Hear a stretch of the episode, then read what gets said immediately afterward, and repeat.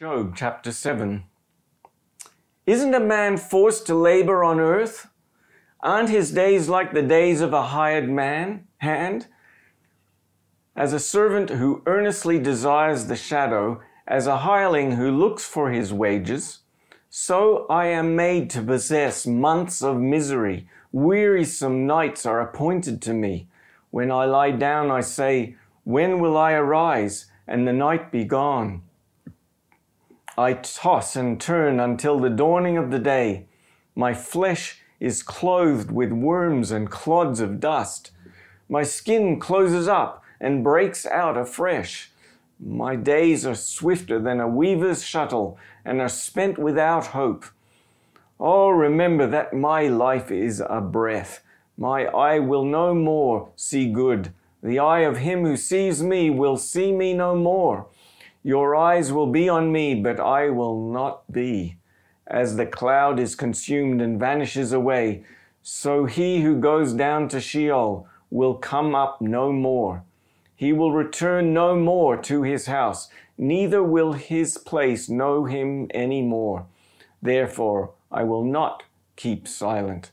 I will speak in the anguish of my spirit. I will complain in the bitterness of my soul. Am I a sea or a sea monster that you put a guard over me? When I say my bed will comfort me, my couch will ease my complaint, then you scare me with dreams and terrify me through visions, so that my soul chooses strangling death rather than my bones. I loathe my life. I don't want to live forever. Leave me alone, for the days are but a breath. What is man that you should magnify him, that you should set your mind on him, that you should visit him every morning and test him every moment? How long will you not look away from me, nor leave me alone until I swallow down my spittle? If I have sinned, what do I do to you, you watcher of men? Why have you set me as a mark for you, so that I am a burden to myself? Why do you not pardon my disobedience and take away my iniquity? For now I will lie down in the dust. You will seek me diligently, but I will not be. Well, these are the comments for Job chapter 7, and we're still in the first reply speech of Job. So Job has his three friends. The first one speaks to him and says, you're a sinner, repent. And Job replies and says, you're a lousy lot of friends you are. And we're still in his reply. This is the second half of it, chapter 7. And in verses 1 to 6, he's been speaking, chapter 6, he's been speaking to his friends. And but in chapter 7, he kind of stops addressing his friends directly. And it almost seems like he starts talking to himself. He starts speaking about the meaning of life, or how meaningless life seems to him. And then he goes from verse 7 to 21, he slips into a spontaneous prayer. So it's all still the speech of Job, and it's technically all to his friends, but in this chapter, he's kind of like speaking out loud to himself or to whoever's willing to listen, and then he's speaking to the Lord. And some of these wisdom writings in the Bible, like Job and later in the book of Ecclesiastes, they do bring up the topic of how meaningless life seems. And we know as believers that life is hugely meaningful if you have Christ. And the original purposes of God in making the world was that there was meaning in it and purpose in it. But without Christ, there's no meaning and no purpose. And at the time that Job said the things that he said, he was questioning his life and the meaning of his life because of all that had happened. And that's a very common human experience. So if you've ever had a time when heaps of things have gone wrong, you may have questioned the meaning of your life. So you can relate to Job, except he no doubt experienced this question in a whole deeper level. So for example, he says in verse 4, when I lie down, I think, how long until I get up? The night drags on, and I toss and I turn until dawn. And so he goes on to talk about how life is so miserable for me. When I'm awake, I want to go to sleep. When I'm in my bed, I want to get up. He talks about how life just drags on. It's all meaningless. It doesn't mean anything.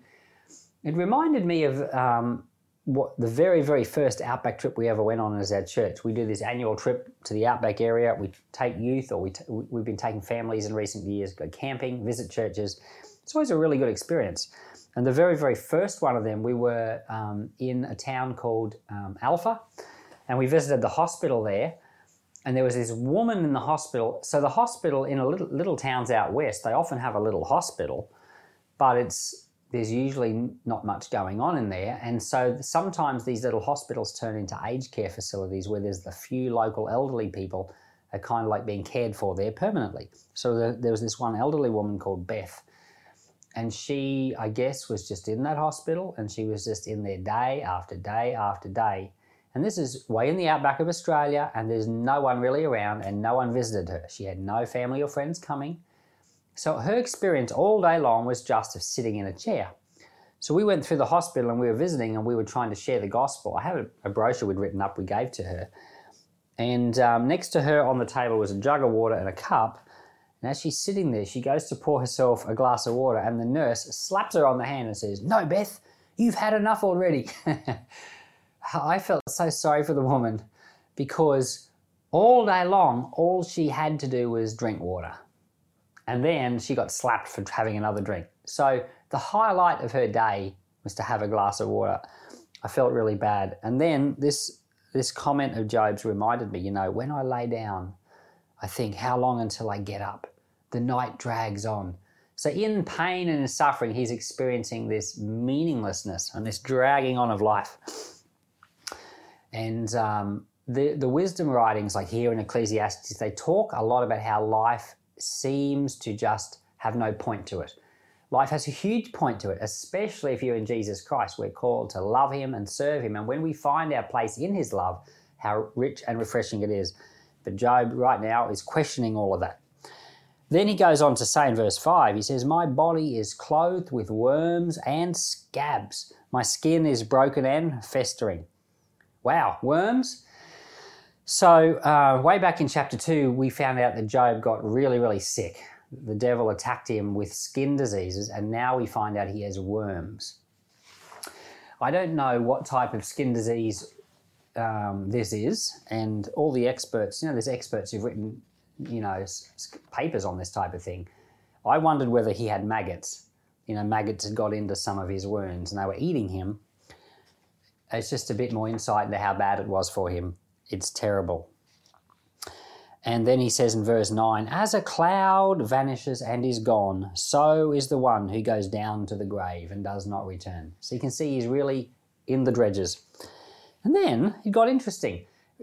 In the second half of this chapter, his discussion now turns to a spontaneous prayer, and he's talking to the Lord now.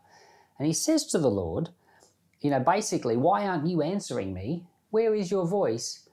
And he says, "I'm terrified." And he says, "And then when I go to bed, you give me nightmares." So he's basically saying, "Lord, why can't you be kind to me? In the daytime, I'm in pain, and at nighttime, you give me nightmares. When's the suffering going to end?" And I thought that was really interesting, because we know that dreams and visions of the night come from the Lord. Even nightmares can come from the Lord. In fact, it depends on who you listen to. If you listen to my father, he has a great message on dreams on our app. You can look up Peace Apostolic Ministries, and there's an app there, and you can get there's a message in our app all about dreams. Very, very interesting. My father would say that nightmares are also from the Lord. And when I was a kid, I had a nightmare once. Terrible, terrible dream of this monster, that was in the... Basically, this monster was in the ocean. I was on a boat, and this monster was so big standing in the ocean that, this is the middle of the Pacific Ocean. Kind of imagine how deep that water must be. But the monster was standing in the water, and the water only came up to his knees, and he towered above the boat. And I was in this little boat looking up at this giant monster, terrified. Anyway, I was so scared. My father prayed, and he cast a demon out of the room. And at the time he said, "I think that the devil has given you a nightmare." That's what he said. But years later, he came to realize that a nightmare could just as easily be the Lord's warning of a demon that's in the room. So in that one example, the Lord could be the one showing you that there's a terrible, terrible problem that needs to be resolved. And many people think that nightmares are from the devil, but the Lord can give them as a warning. And so here we've got Job, you know, he's having nightmares. He's having visions of the night that terrify him. And I realized when I was reading this chapter, the Lord was speaking to him. You know, here's Job in this speech and in some of the other speeches crying out to the Lord and say, "Why aren't you answering me?" Turns out the Lord was speaking to him all along. And that's really interesting, because you might think that the Lord doesn't speak to you, but the Lord does. He speaks to you all the time and you're just not aware of it a lot. And I know that's true of me. There's so much of the Lord's speech that we do not pick up. The Lord's voice is all around us, but in most cases we're oblivious to it. And that's one of the cool things about listening prayer, which we've been doing a lot in our church lately. Listening prayer, you might think it's just sitting still and waiting for the Lord to speak, and that is a part of it. And the Lord does sometimes speak. But the thing about listening prayer is it says to the Lord, "I'm someone that wants to hear your voice," and you tend to then notice the Lord speaking with more ease in any number of other situations. And I've been astounded at how the Lord has spoken in so many ways and places and events and circumstances, and I just would probably not have noticed if I hadn't been trying and endeavoring to be a listening person. So I notice here in his speech, you know, he talks philosophically and then he talks to the Lord and he says to the Lord, "Why won't you speak?" But it turns out the Lord was speaking. And I think the Lord's speaking to you too. And you need to say to the Lord, "Let me hear your voice," and seek him to know what he has to say. Father, I want to thank you for Job chapter 7.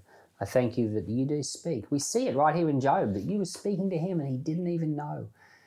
And Heavenly Father, we recognize that life is short, but yet you give us the gift of eternal life and that we can cast ourselves under your hands. And I want to thank you, Lord, that we know a lot of things that Job didn't know. I thank you we have a Bible and he didn't have one. I thank you, Lord, we have the book of Job. I thank you, Lord, we've been so much more informed and we're so grateful for that. And now let us live without blame. Lord, we don't want to blame you. Job didn't blame you and he didn't even have a good reason not to. And Lord, we don't want to blame you and we do have good reasons not to. So help us. Lord, help us to walk in your ways and in your grace, we pray in Jesus' name. Amen.